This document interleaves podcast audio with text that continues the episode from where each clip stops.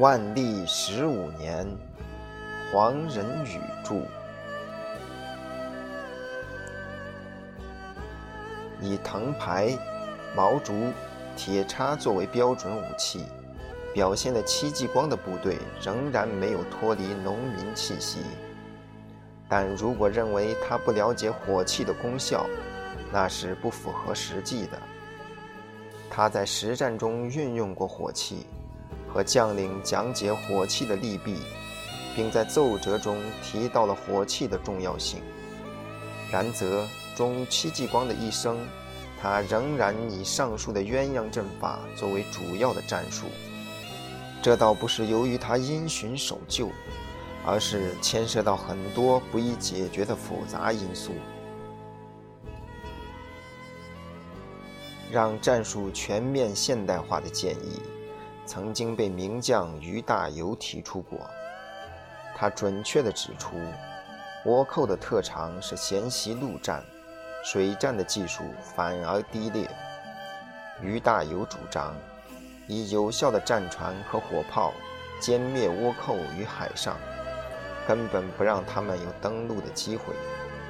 在战术原则上，在他所著的书里也明白指出：海上之战无他术，大船胜小船，大冲胜小冲，多船胜寡船，多冲胜寡冲而已。他给总督的禀帖中，曾经请求把陆军军费的一半用来配备水师，但纵使于大猷的声望和战绩都十分卓著。这些有益的建议却始终没有被采纳，因而壮志未酬，积恨已没。然则于大有本人也不可能理解，他的建议所牵涉的问题和将要引起的后果，已经超出军备问题而急于政治。他要求亲自率领闽广大船数百艘，兵数万。如果一旦成为事实，有关各省的财政就要从原来的小单位之间的收支，而被集中管理。与之相应，这些后勤机构的人员必须增加，而且必须一扫苟且拖沓的办事作风，保证规格和数字的准确，才能取得预期的行政效率，以与现代化的军事技术相配合。而且和他们往来的各个机构，也必须同样的注重实际。然而，我们这个庞大的帝国，在本质上无非是数不清的农村合并成的一个集合体，礼仪和道德代替法律，对于违法的行为做掩饰，则被认为忠厚是大体。各个机构之间的联系，从来也没有可资遵守的成文条例。于大猷当然更不可能预见到，在未来的好几个世纪之内，上面这些情况在我们这个以农业经济为基础的国家里，竟不能发生根本的改变。现代化的技术和古老的社会组织断然不能相容。要不是新的技术推动社会组织趋于精确和严密，那就是松散的社会组织扼杀新的技术。二者必居其一。这种为个人力量所不可抗拒的社会因素，使于大猷的计划毫无实现的希望。相形之下，戚继光的方案就比较现实。他没有去触动整个的国家体制，而只是脚踏实地，做他职责范围内力所能及的事。他从一五五九年开始招募三千名士兵，两年之后兵员增加一倍，一五六二年更扩大为一万人。可是他的部队从来也没有一个后勤司令，也没有一个固定的军需处和兵工署，在整个国家机构之中，也没有委派过向他的部队做后勤供应的专职人员。他部队中的装备和武器，来源于各府县的分散供应，这种情况自然不能保证武器的质量。在戚继光的著作中，就明确提到，各地所造的鸟铳铳管常有炸裂的危险，以致使士兵提心吊胆，不敢双手握铳以做精确的瞄准。有的火炮铅弹与口径的尺寸不合，有的火炮则导火线无法燃点。有鉴于于大猷的壮志难伸和火器的实际情况。戚继光所拟定的战术，仅仅把火器的应用限制在有限的范围内。他说：“火器为接敌之前用，不能以为主要战具。”在练兵的后期，他规定十二个人的步兵队配备鸟铳两支，一局相当于一连的鸟铳手，必定要有一局的步兵杀手协同作战。按照于大猷是军队现代化的计划，要求兵精械力，把原来两个士兵的军饷供应一个士兵，以部队的质量来代替数量。戚继光的看法则不同。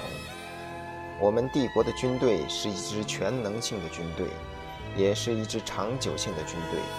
他经常的任务是面对内部的叛逆，而非外部的侵略者。具体的说，就是镇压内地农民和边区的少数民族。地区间的人口过剩、灾害频仍、农民的流离失所、官吏的苛刻暴虐，都可以迫使暴动随时发生。而以我国幅员之大，这种所谓造反作乱的地点也极难预测。所以。这个任务就不是一支高效率的机动部队所得以完成的。在多数情况下，官军会被造反者死死吸住。造反者熟悉当地的地理民风，官军往往会因之陷入被动，而使质量的优势无从发挥。因此，数量的多寡就成为决定胜负的因素。除此以外，于大猷计划中所创建的精锐部队，他们领取优厚的军饷，又不能和社会的其他部门对流。那么，这样一个浮游在社会的军事团体，非但不能解决上述的社会问题，相反，还会引起新的社会问题。再往下推求，于大猷要求建立现代化的海军，以拒敌于国门之外。作战的目的则在消灭国际贸易，也和世界历史趋势相反。戚继光的募兵原则是只收农民而不收城市居民。他认为，来自市井的人都属于狡猾无赖之徒。这种观点虽然有它的片面性，但魁诸实际。在城市中有固定职业的人是极少自愿从军的。士兵为社会所普遍轻视，其军饷也相当微薄。城市中的应募者绝大多数只是把兵营当作解决食宿的救济所，一有机会就想另谋高就。这样的士兵如何能指望其奋勇杀敌，以致笑死疆场？所以。